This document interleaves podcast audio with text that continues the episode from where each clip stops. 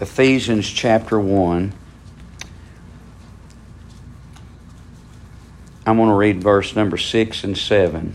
Ephesians chapter 1, verse 6 and verse 7. I'm going to have to read 5 as well. Having predestinated us unto the adoption of children by Jesus Christ to Himself, according to the good pleasure of His will, to the praise of the glory of His grace, wherein He hath made us accepted in the Beloved, in whom we have redemption through His blood, the forgiveness of sins according to the riches of His grace. I don't know whether you've noticed it or not, but everything is to the praise and the glory to God the Father, God the Son, God the Holy Spirit for grace. Praise God for the grace. We're saved by grace, right? We're saved by grace. Who initiated this? I, I know that this is fought against and hated and despised, but this is the Word of God, church. This is the Word of God. Don't let man's tradition and man's wresting of the Scripture turn you away from what the Bible is so plain and easy to be understood. So, really, we could say this God, by, by verse number five, He's brought us into the family by grace. Would you say that? By His will and by grace. Verse number six, how, why did He bring us in in verse number five? To the praise of the glory of His grace. How glorious. You know, it's something that God would save a good man, but that God would save something like me, God would save something. I, I don't want to go too far, but God would save something like you. Are there any good? None good. No, not one. But you know, I just look at my life individually. How glorious is the grace of God that would include somebody as vile as I am. And maybe you could think that same way. But verse number six to the praise of the glory of His grace, wherein, what, what does that mean? In this grace, you and I are made accepted in the beloved. The beloved, the only begotten Son of God, in whom, so in the beloved, we have redemption. So we've been bought, we've been redeemed, we've been ransomed through His blood. The forgiveness of sins according to the riches of His grace. So, not, not out of His grace, but you and I have been redeemed. So, how great is our redemption? Our redemption is in accordance to the grace of God, and our forgiveness is in accordance to the grace of God. How, how great am I really forgiven? I tell you, by the Word of God, I am saved to the uttermost. I am forgiven past sins, sins that happen at this in this day, and whatever sins that may happen in my life from this until the day that I leave here. There is such an abundance of grace and an abundance of forgiveness that I am forgiven of past, present, and future sin through the riches of His grace. and you know, Jesus said in Luke chapter number 21 and verse 1, he says it also in the book of Mark chapter number 12. But Luke chapter 21, you know, we got a little picture here of out of and according to. Luke chapter 21, they're sitting down at the temple, they're watching people throw money in the coffers. So there they are, and there came in a widow, a certain poor widow, casting in thither two mites. So the smallest denomination of money, maybe in that day, well, let's just call it a penny for our easiness, for us to wrap our mind around it. So they're there, and there is, in the book of Mark, there's people there that are throwing in gobs of money. But this woman throws in two pennies. And you know, all those people throwing in their abundance, Jesus took no notice of them. But this woman he takes notice of. Listen to how he says it. And he saw also a certain widow casting thither in thither two mites. He said, Of a truth I say unto you that this poor widow hath cast in more than they all. So all, with all of that great sum of money that they had cast in, Jesus said she cast in more than all of them. How could that be that she cast in more than all? For all these have of their abundance cast in to the offering of God. But she of her penury has cast in all the living that she had. So they cast in out of their abundance. She cast in according to her abundance. Jesus has redeemed us and forgiven us not according not according to grace but according to the riches of his grace you and I have a redemption a salvation a forgiveness today according to the riches of his grace. Now, if I look back at that verse where he brought us into the family of God, adopted us according according to his own will, he brought us into the family of God. What should that bring? That should be praise to the glory of his grace. So what what should be what does it look like to be redeemed and forgiven by the grace of God? Now don't forget this. Through his blood. So through the offering, through the sacrifice, through the blood of the Lord Jesus Christ, we have redemption and forgiveness according to the riches of His grace. So, I'd like to look in the book of Hebrews, chapter number 12. And I hope the Lord would help us to put all of this together. So, as we think about this 12th chapter, you know, in chapter 11, we've got a great cloud of witnesses. And I believe that the writer is trying to encourage the people not to fall away. Don't go back. Don't come to all of this great knowledge and then fail of the grace of God. So we'll, we'll look just a little bit, beginning in verse number 18. Verse number 18 in the 12th chapter of Hebrews. So he's going to give us a picture of what it looked like at Mount Sinai. So he says, You are not come. So he's going to give us another picture as well. But first, he shows us what it looked like at Mount Sinai.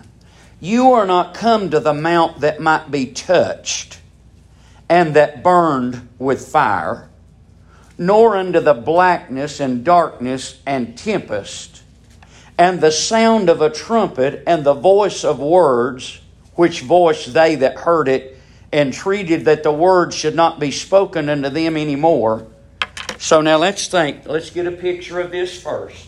So when they were at Mount Sinai, it was covered over with a smoke.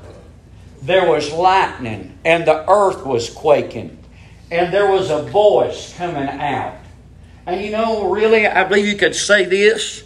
There was a voice saying, Come near, but don't come too far.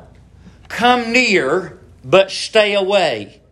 Come near because if you come too close, you're going to die. That's what the Old Testament was, folks. The Old Testament was in darkness, it was in shadows. It was a word that brought fear and quaking. Moses himself, a man who was the friend of God, a man who talked with God face to face, Moses said, I exceedingly, exceedingly quake in fear. But we've not come to that. We've come to something better than that.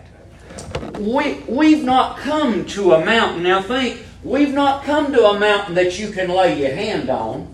We've not come to a mountain that you could lay your eyes on and your feet could stand on it and it was dark and covered with smoke, and, and trembling and fear was there. And a voice that sounded like a trumpet that made everybody say, Moses, you go talk to God. We don't want God to talk to us anymore. Thank God that's not where we are today. But by the riches of God's grace, we've come into something that is greater than that, better than that, more gracious than that, thank God for the wonderful and marvelous grace of God that has brought us into the New Testament. Just listen, you, you talk about blessed. And the sound of the trumpet and the words, which the voice that they heard entreated that the word should not be spoken any more. There was such a fear that they wanted Moses to go talk to God. Now just think. They didn't even want God to speak to them any longer. You go up there, Moses, and talk to God and bring down God's word to us. Don't let him thunder. Don't let the lightning. Don't let the earth. Don't let that happen any longer. It about scares us to death. and the Word of God. Look, look at the next verse.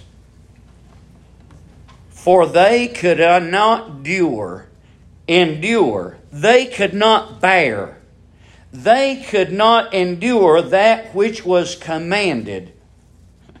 Can you imagine?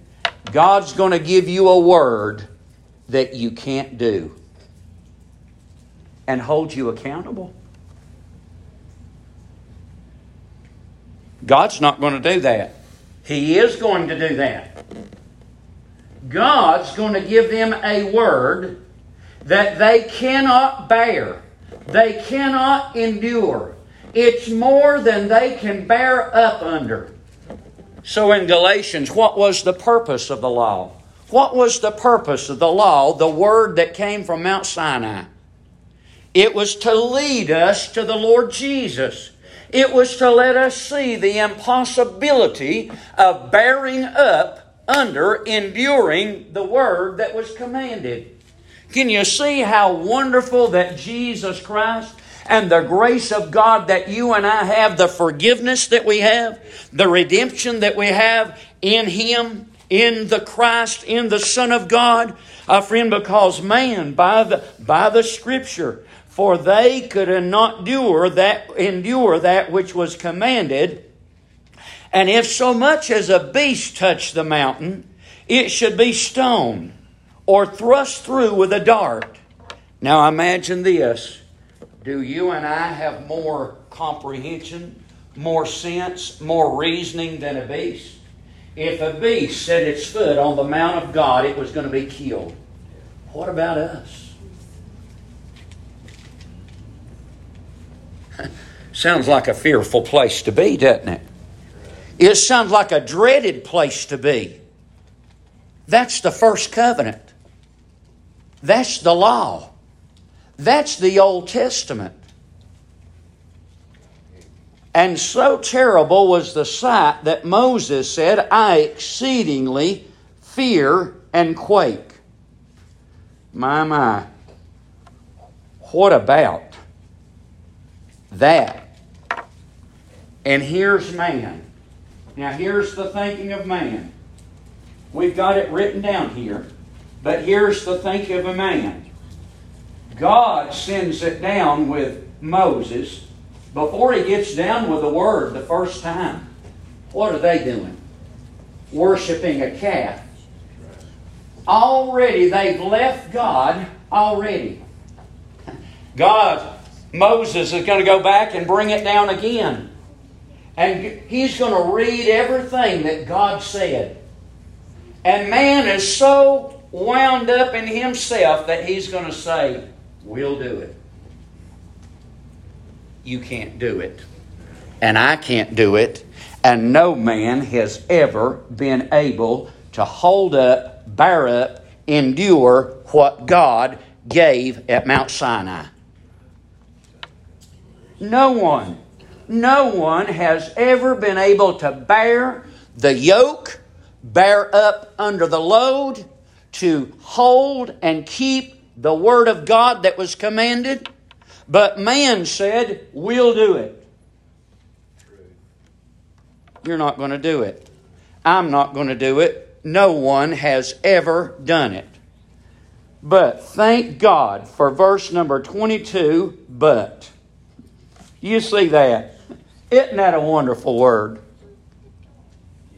If this was all we had, ladies and gentlemen, if all I had was verse number 18, 19, and 20, 21, what would I have to look forward to?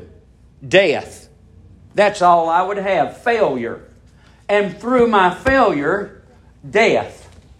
But ye are come and really, that word, you are come to Mount Sion, unto the city of the living God, the heavenly Jerusalem, and to an innumerable company of angels. So let's just think about this for just a moment. But you are come to Mount Zion. I ask you this How did we get to Mount Zion? How did we get to the new covenant?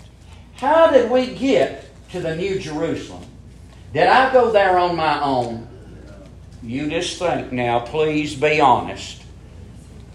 As Colin read to us this morning, you know what he said? Man has no desire for God. But I tell you, we have come. Isn't that wonderful? We, I tell you what I wrote down. I wrote down this right under that. I have been brought along I have been directed here. It was by the direction of God Almighty. It was by the work of the Holy Spirit. No man, Colin read to us this morning, that no man can come to me except my Father in heaven, which sent me, draw him. And you know something? Every person I've ever heard that got up and gave a testimony that had the good spirit and power of God on it, you know what happened with every one of them? It was the Spirit of God that caused them to come. It was the Spirit of God that brought them. It was the Spirit of God that brought them under conviction. It was the Spirit of God that gave them faith. It was the Spirit of God that brought them to the altar. It was the Spirit and the working of God in the inner man uh, that brought them, though they may have heard the message, the same message over and over and over again, though they heard the preacher hundreds of times, uh, tens of times, teens of times, whatever it might be, that day somehow God made it to be different. And it wasn't that I was different, the preacher wasn't different, the word wasn't different. God made a change in the heart of man and brought him to the place by the working of the Holy Spirit that man could come to God. Right. Well, preacher, everybody can come to God. Why don't they then? Why don't they come to God? By the Word of God. But you are come Thank God that the Lord brought us. I tell you, it was the Lord that brought me. I don't know what I, I won't speak. I won't speak for anybody else, but it was God who brought me. As Anthony taught about Jacob, you know, and, and his name being changed, who was in the workings that brought Jacob to that place that he'd pour out and be honest with God that night at the brook Jabbok? Who, who did that? My, my, my. I tell you, again, back to Ephesians, who's getting the glory? God the Father, God the Son, God the Holy Ghost is getting all the glory for grace. That's what brought us here. But you are come to Mount Zion unto the city of the living God. So I believe we could say this We've come into the church, we've come into the family of God. Whether you want to say it like this, whether you want to say that we're the building of God, we're the temple of God, we're the vineyard of God, we're the husbandry of God, we're stones in the building, lively stones. Right? Or were the city in the book of the Revelation, were the city, and what was the beginning of that 21st chapter? He showed me the bride. However, you want to look at it, you and I have been brought into the family of God by the work of Almighty God. We've come unto Mount Zion, unto the city of the living God. We've come now, now I, I would say this, and I hope you wouldn't take this wrong, but we're members of the church. We're members of the family of God. We make up the building of God. If I look at it in the Revelation, we make up the city of God. We're lively stones, according to Peter, in the building. Ye are the temple of the Holy Spirit.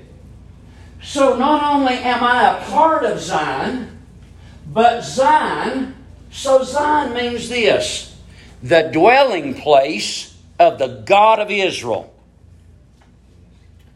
So we could say the church. That'd be a fair statement, wouldn't it? How about me individually? Is there a part of me that is Zion? Is there a part of me that is the dwelling place of the God of Israel. There he is. Where does God dwell? In the heart of the individual believer. Now, now listen to these words. Verse number 18 For ye, for ye. Verse number 22 But ye individually. You are come to Mount Zion, but isn't it wonderful? Isn't it wonderful that we have come into the dwelling place of God? But I tell you what's more wonderful than that that God has come into us as His own dwelling place. I don't know whether you would agree with it or not. Most people won't. But in my Father's house are many mansions. I'll tell you what you are. You know what the mansions are? The dwelling place.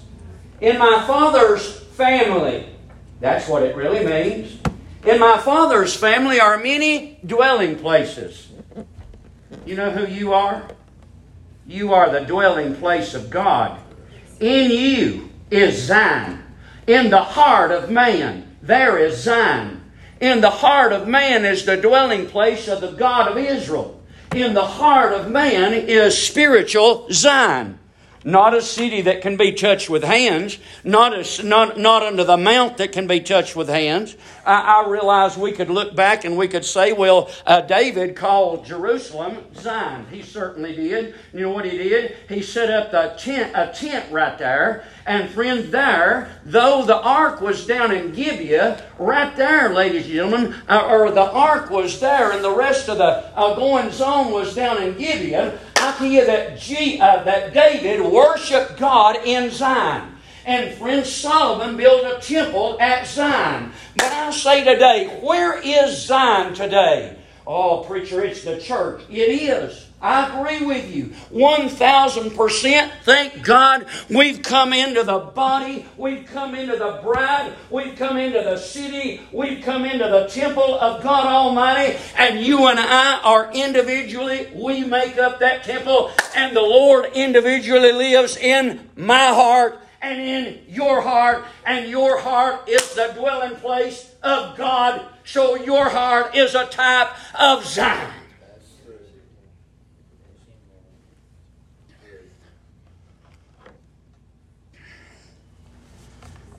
But you are coming to Mount Zion.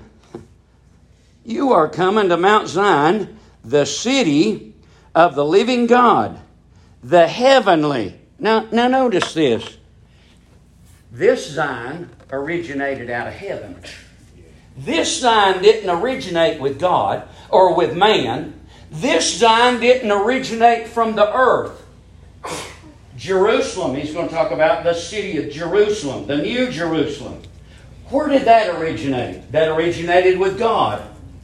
That did not originate with man. The New Jerusalem, that originated with God. So again, let, us look. But you are coming to Mount Zion, unto the city of the living God, not a dead God, but a God who is alive, a God who is an action God, a God who is in charge, a God who is in control, a God who is not waiting on man, a God who does not react to man, a God who causes, a God who brings forth, a God who speaks, and a God who moves, a God who speaks and moves by the Holy Spirit of God, a God who brings to pass His will, His purpose.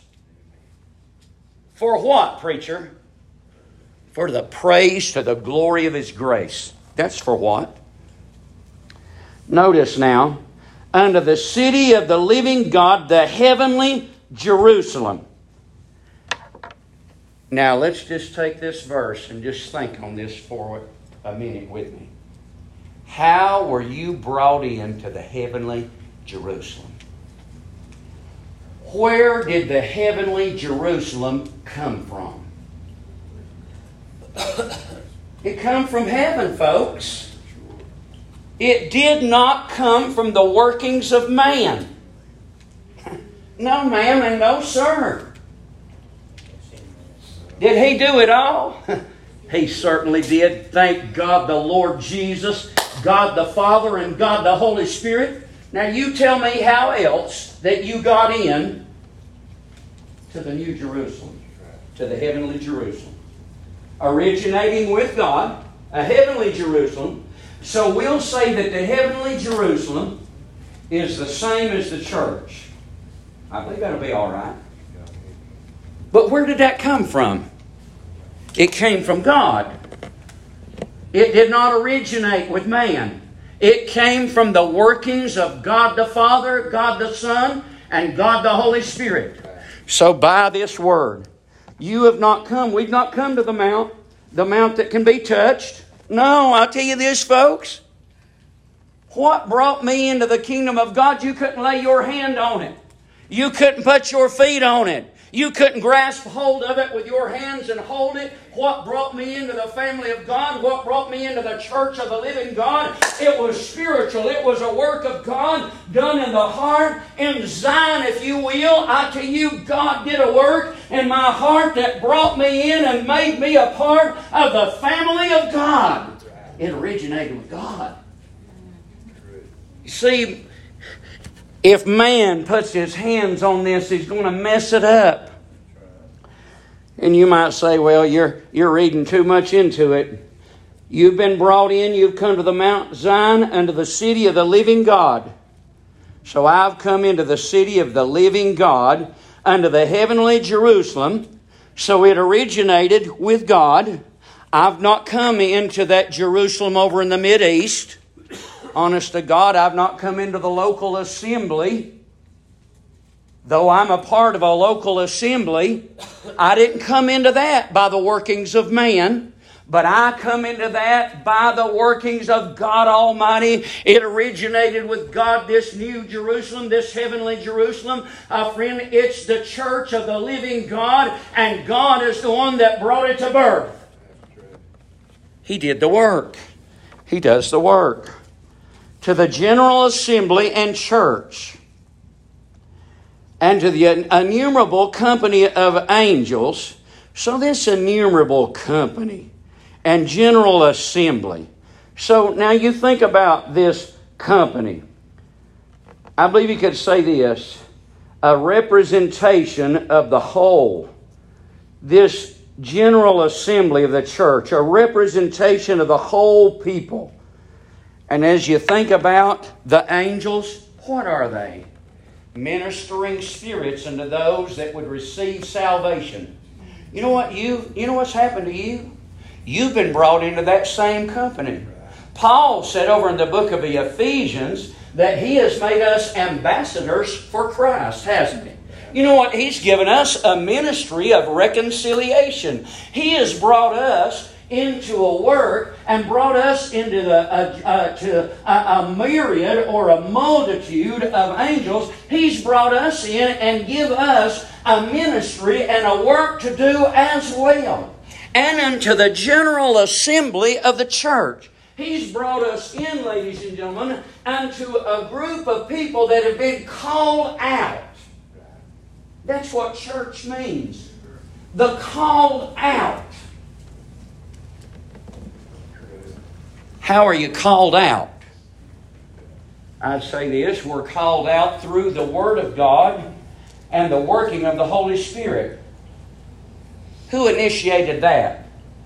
God the Father did.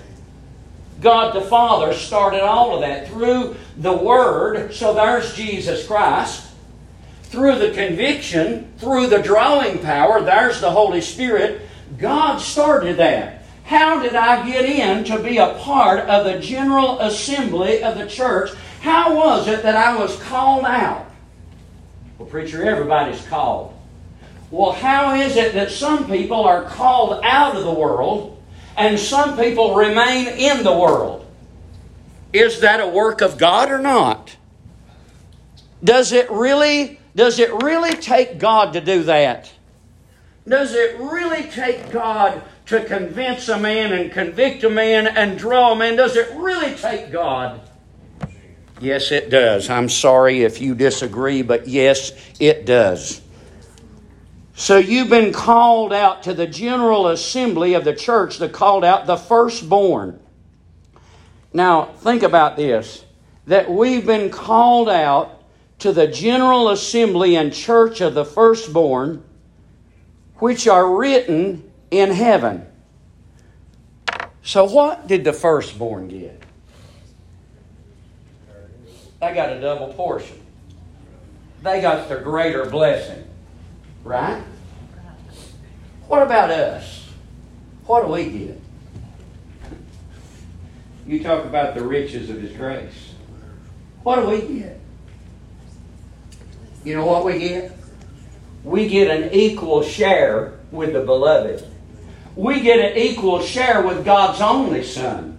We get an equal share. You see, He, he didn't uh, bring us out and, and, and we are the firstborn, or we're getting a share according to the firstborn.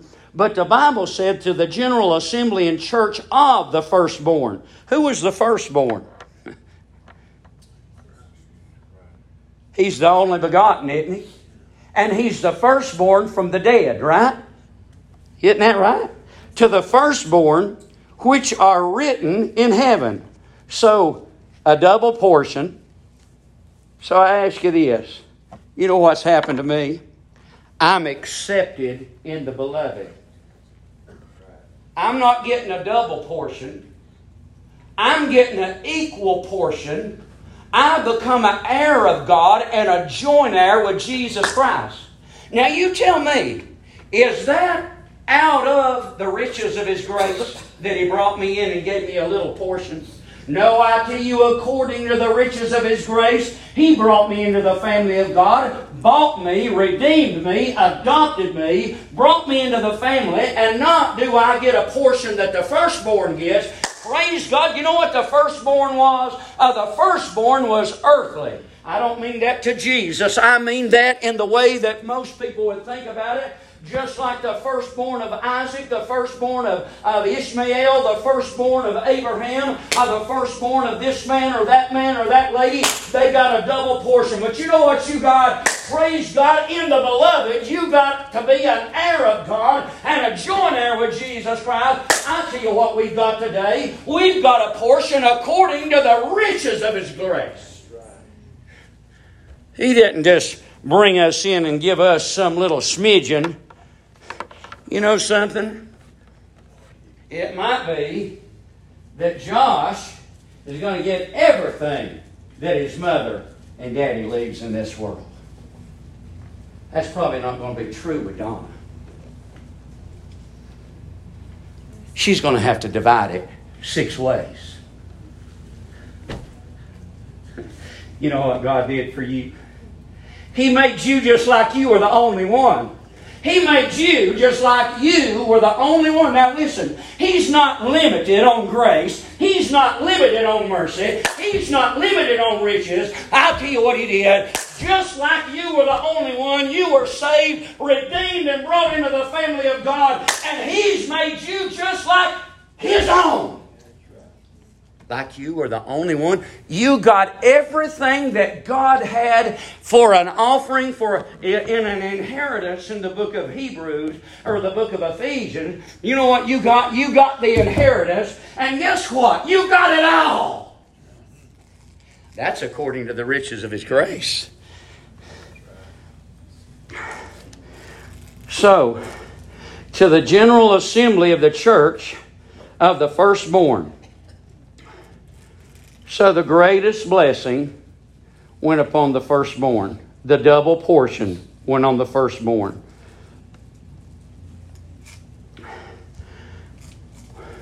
Which are written in heaven. When, when was that?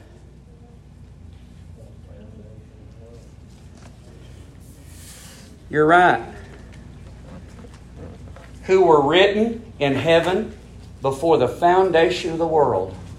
When did God choose his family? When did God choose his bride, the bride for his son? Before the foundation of the world. The choice was not made out of a group of people. The group, the, uh, the people were chosen out of the heart and the mind of God. But when, when were our names there? Well, preacher, God writes your name down when you get saved. Well, that's not what the Bible says.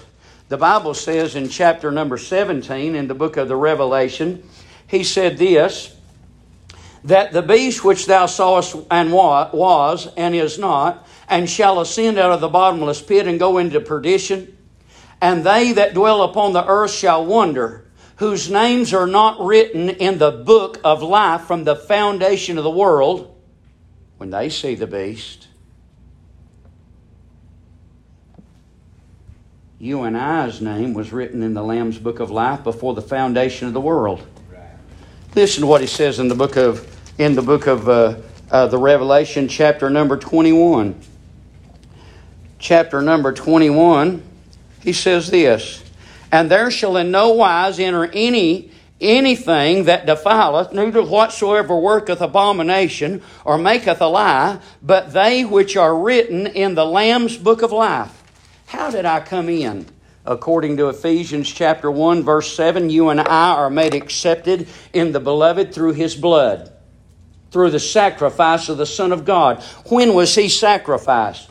When was it that the Son of God was sacrificed? According to the Bible, the Bible says this that Jesus Christ, verse 8 in chapter number 13 of the Revelation, and all that dwell upon the earth shall worship him, talking about the beast, whose names are not written in the book of life of the Lamb slain from the foundation of the world.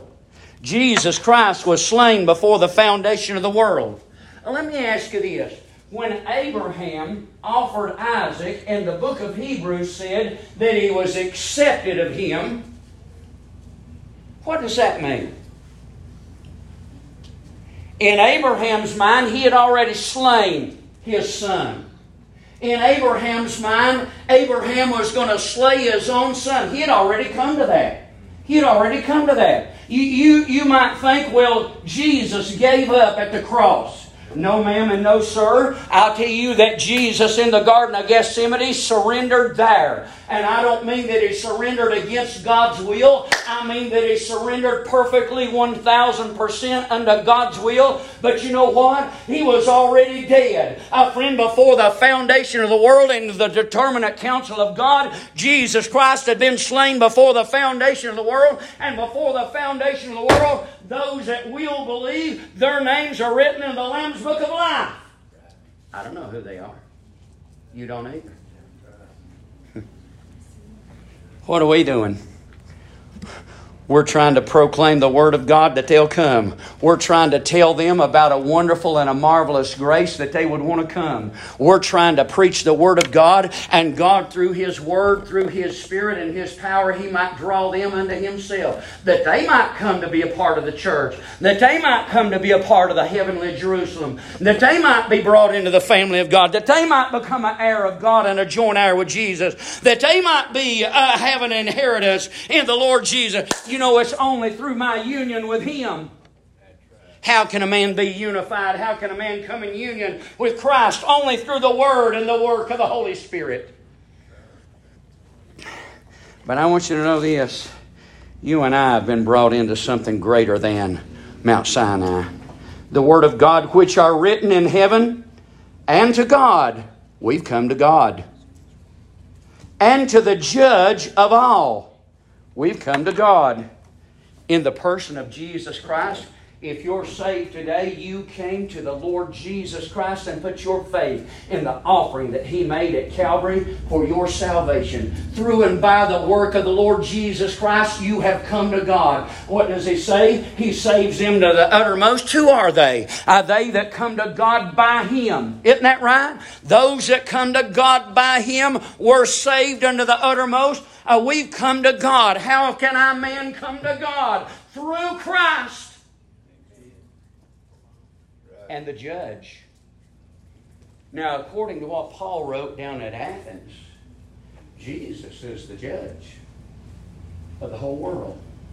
He's going to judge the whole world by that man, whom he raised from the dead. Yet we have come to God, haven't we? We've come to God. I mean, we're not on Mount Sinai quaking and fearful and, and fearing that God is going to destroy us or God's going to come down in wrath and destroy us and bring down the fire from uh, the wrath of God and bring us and take us to hell. No, I tell you what we are. We're accepted in the beloved because of the wondrous, marvelous, exceeding grace of God. It really should all go to Him. All the glory, all the praise, all the honor, all the grace uh, all the praise for the grace should go to him, to the general assembly, the firstborn which are written in heaven, and to God and the judge of all, and to the spirits of just men made perfect. Just men made perfect. So, what does just mean? Are we justified? Are we just before God?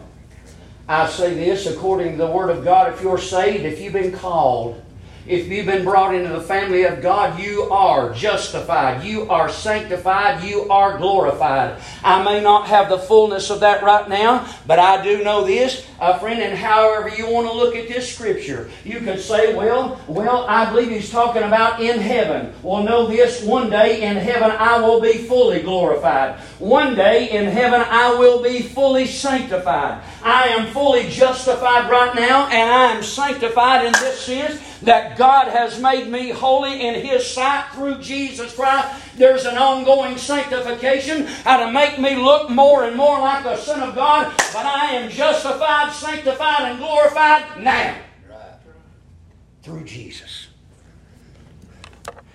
But listen, listen. And come unto the spirits of just men made perfect Listen to Colossians. What does perfect mean? Most of the time in the Bible, perfect means complete. According to Colossians chapter number 2, speaking of Christ in verse number 8, verse number 9 says this Colossians chapter number 2, verse 9 For in him, in Christ, dwelleth all the fullness of the Godhead bodily. Where are you?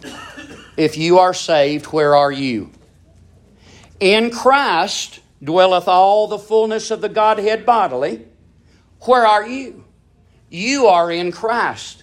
Now, God is the fullness of God's dwelling in Jesus Christ, and you are in Christ. So, what, what do you have? According to verse number 10, and you are complete in Him, which is the head of all principality and power in whom also you are circumcised with a circumcision made without hands, and putting off the body of this flesh by the circumcision of Christ. There's even more, but I just want you to see this. You are complete in Him. You are complete in the Lord Jesus Christ. You are complete.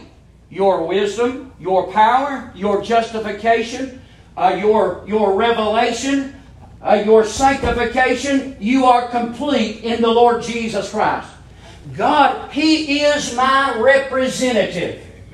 You know, just like we tried to talk to you a few services back, when, when uh, Douglas MacArthur was standing on the deck of the Missouri, you know who he was signing for? He was signing for seven, eight, nine, ten different nations the Netherlands, New Zealand, Australia, Great Britain, China, USSR, United States of America, Canada. You know who I am. Praise God in Jesus Christ. He signed the paperwork for me to be delivered with a great redemption, with a great forgiveness, according to the riches of His grace.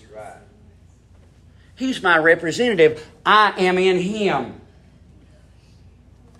That's not all. He's in me.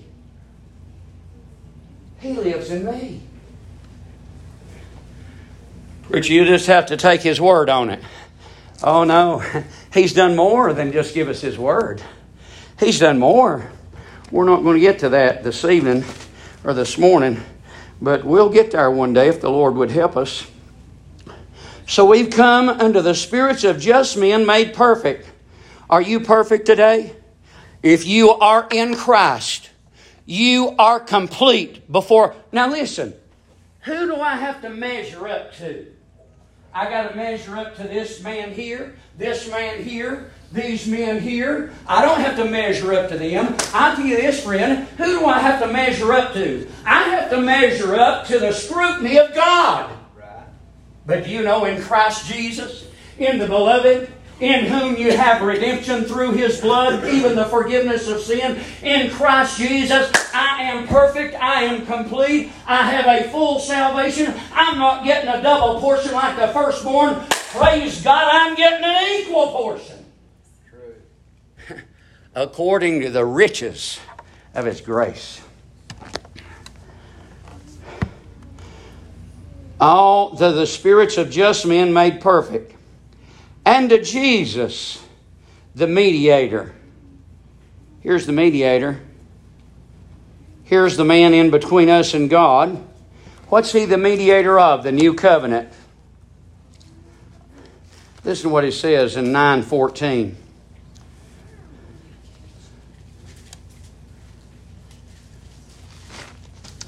Nine fourteen. How much more shall the blood of Christ, who through the eternal Spirit offered himself without spot to God, purge your conscience.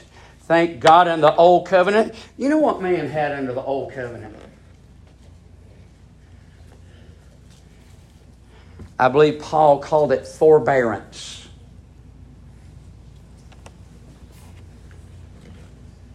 God, through the old covenant, pushed out the payment for our sin one year forbearance of God. What do we have in the new covenant? I don't have forbearance, I have forgiveness. My sins are cast away. My sins are cast into the sea of God's forgetfulness. My sins are cast as far as the east is from the west. My sins, ladies and gentlemen, in the Lord Jesus Christ. I'm not in for, I'm not, I don't have the forbearance of God. Praise God, I have the forgiveness that comes through the Lord Jesus Christ. To the mediator of the new covenant. So we got a new covenant that's sanctified, ratified. Now, when they made a covenant down at Sinai, you know what they did? Moses killed some animal, or Aaron did, and they, they put the blood in a basin, and they took hyssop, and they dipped it in the basin, and they sprinkled the, the words they sprinkled the book, if you want to say it like that. What were they doing? They were, they were bringing into covenant. The blood is what brings into covenant. And he sprinkled, he took that blood and sprinkled it on the people, and they said, We'll do what you wrote down in the book, God. We'll do it. Moses was the mediator of that covenant. Who's the mediator of the new covenant? The Lord Jesus Christ. He's the mediator of the new covenant. So let's see what he says.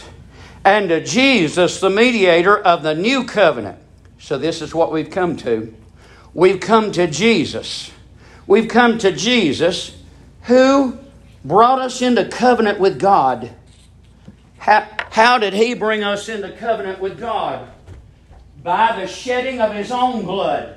He didn't take a lamb, he didn't take a bullock, he took his own blood, shed his own blood, and friend, he didn't take it behind the veil. The veil was already rent. He didn't go back there where the ark was. He didn't go back there. There was no ark. No ark that day. Isn't that wonderful? Thank God there was no ark behind the veil in Herod's temple. And I'll tell you what he did. He took the blood and offered it on the altar in heaven above for my sin and your sin. He brought us into covenant with God by grace and faith. He's the one that gets both of those.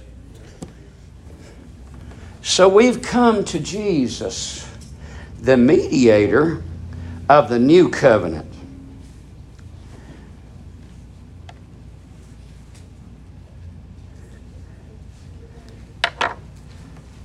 So when they shed the blood, the high priest shed the blood at the altar of sin offering and he sprinkled it before the veil. But he also sprinkled it behind the veil in the holy place. So, what's before the veil? Well, before the veil is the offering of incense, the offering for prayer. So he sacrificed the animal, sprinkled it before the veil, and also went behind once a year, went behind the veil and sprinkled it on the mercy seat.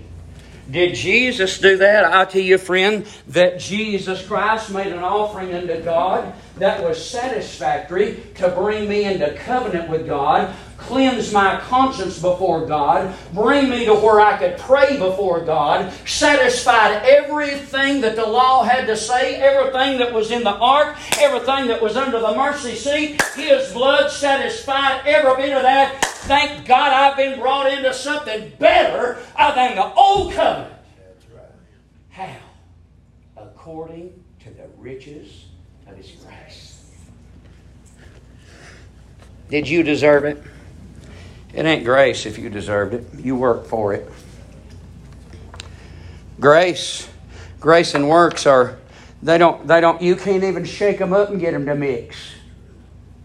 Oh, preacher, that's oil and water. No, it ain't oil and water. You might get them to blend somewhat. This is absolutely, they will not penetrate one another. You're brought into the family of God by the grace of God alone.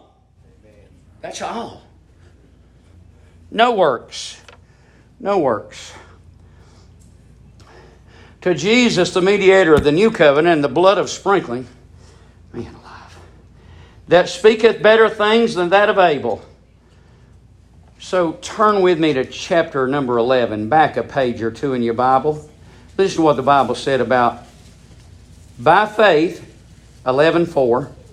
By faith Abel offered unto God a more excellent sacrifice than Cain, by which he obtained witness that he was righteous, God testifying of his gifts, and by it he, being dead, yet speaketh. So I believe we could say there that Abel is speaking. That by Abel's sacrifice, Abel is speaking. Let's look in Genesis chapter number 3 or chapter number 4. Genesis chapter 4. Listen to these words. Verse 8 And Cain talked with Abel his brother, and it came to pass when they were in the field that Cain rose up against Abel his brother and slew him. And the Lord said unto Cain, Where is Abel thy brother? And he said, I know not. Am I my brother's keeper? And he said, Now who's saying? The Lord's saying, What hast thou done? The voice of thy brother's blood crieth unto me from the ground. But what's happened for us? We, we, we've, we've come into something that speaketh better things than that of Abel. And we come into something that speaketh better things than that of the blood of Abel. The blood of Abel called for vengeance, right? The blood of Abel called for God to bring vengeance, God to bring righteousness, God to bring judgment upon the slaying of Abel. The blood of Abel cried out into the ground. How, how could that be that the blood is crying from the ground? Well, I say this how could it be that a man that's dead, that his blood is crying from the ground? How could it be that a man that is dead, that he still speaketh in Hebrews 11? How could that be? I tell you, God is aware of it. A sparrow can't fall from the ground without God being aware. So let's think for a moment. So the dead speaketh. If the dead speaketh, what does the living say? How loud? Now remember, Abel died, right? His blood cried from the ground. For what? Righteousness, judgment, vengeance. Jesus Christ answered the righteousness the judgment, the vengeance of God. God is angry with the wicked every day. Jesus' blood answered for the vengeance, the righteousness, the, the, the, the, the call uh, for vengeance upon uh, the sins of the world. Jesus' blood answered that. He's not dead, though. Abel's dead and yet speaketh. Have we come to something greater? So Jesus' blood satisfied God. It satisfied, it propitiated God. It satisfied God's requirement for sin. And you and I, if you're saved today, you've been brought in, and if you're not saved today, would you be brought in? Would you come? Would you want to be saved today? Would you like to come and enjoy the forgiveness and the redemption that is in the blood of the Lord Jesus Christ? I tell you, thank God according to the riches of His grace, He's made a salvation, a friend that you could be brought in. So if the blood of Abel cries from the ground for vengeance, for righteousness, for judgment, what does the blood of Jesus cry for? I tell you, for mercy, for forgiveness, for redemption, for eternal and everlasting life. I tell you that the blood that you and I have been brought into covenant with God. You know, I, I've thought on this. We, we, we've, not, we've not just been. Now, now think that Cain was cast out and went into the land to be a wanderer. I've not been brought into a land to be a wanderer. I've been brought into the general assembly of the church. I've been brought into the family of God. I've been brought into the heavenly Jerusalem. Thank God. You know something, friend? When Adam was in the garden, Adam, ladies and gentlemen, you and I have been to restored into something not restored to what Adam had. You and I have got something greater than what Adam had. Adam walked with God. When did he walk with God? By the implications, it looked as though he walked with God. And the Bible said this that Adam heard the voice of God. Adam heard the voice of God walking in the garden in the cool of the evening. What do you have? What do I have? I tell you what we have as saved individuals. We have God walking with us on the inside. He's not walking in and we're hearing the voice of God walking. We have God dwelling with us 24 7, 366 days a year. He dwells and lives within us. That's according to the riches of grace. And friend, you know something? He's not talking with me and friend leaving me. No, I tell you, He's there with me all the time. That's greater than what Adam had. Is it not? That's greater than the blood of Abel. That's greater than what Abel offered unto God.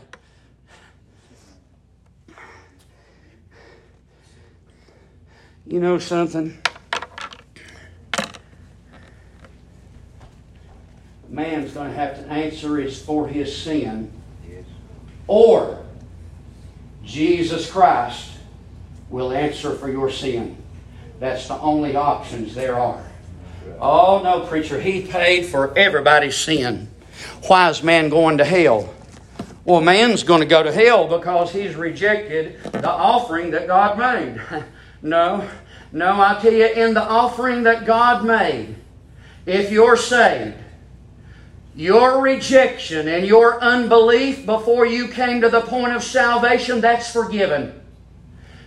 No greater sin in the eyes of much of our world today than the denial or the rejection. And we could read that. We read it to you a few weeks ago in the 10th chapter of the book of Hebrews. We've come to all of this knowledge and turned away and trodden underfoot the grace of God and the blood of the covenant wherewith it was sanctified. I'll tell you what's going to happen, friend. We're going to pay for our sins if you don't believe in the Lord Jesus Christ. The sin of unbelief was paid for. You can spit that out if you want to. But it was paid for. And your sins, just like my name was written in the Lamb's Book of Life, and if you're saved, your name was written in the Lamb's Book of Life before the foundation of the world, He's also got books too. He's also, according to what He said in Micah, He's got a book of remembrance.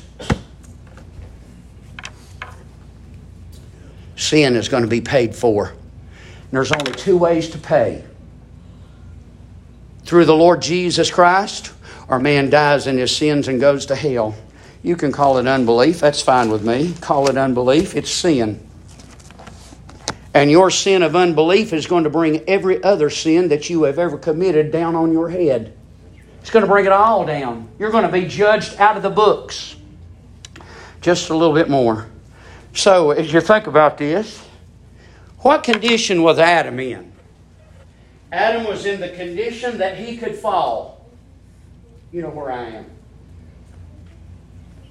Can you fall?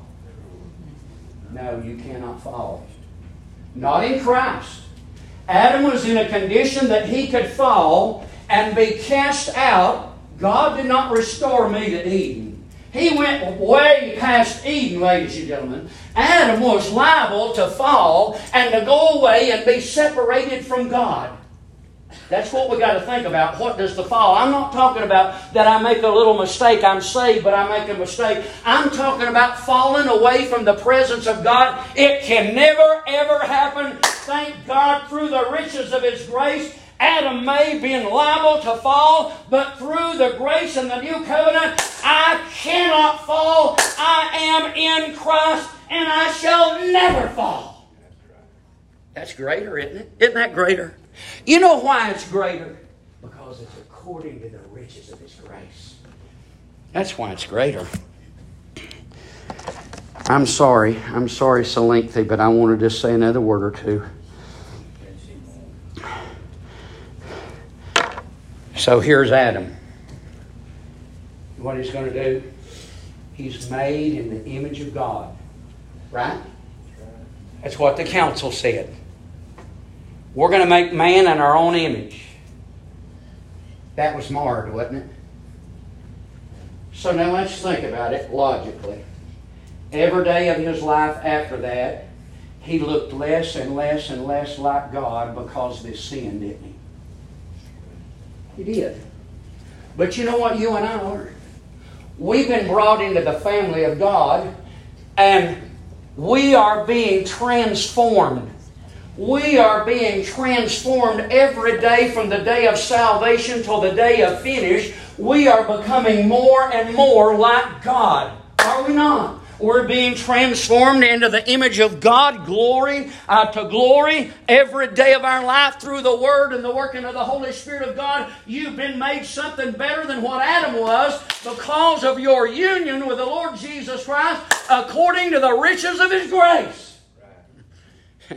this is better than paradise. This is better. You can't go away. Adam's going back to the dust. Where are you going? I'm getting a new body. I'm getting a new body. I've already got the promise of it. In God's Word, I've got a new mind, I've got a new thinking, and one day I'm going to get a new body. What did Adam have to look forward to? Adam, you're going back to the dust of the ground. Is that not better? Is that not better? Is Hebrews not better? Is the new covenant not better than what Adam had in the original? It's better.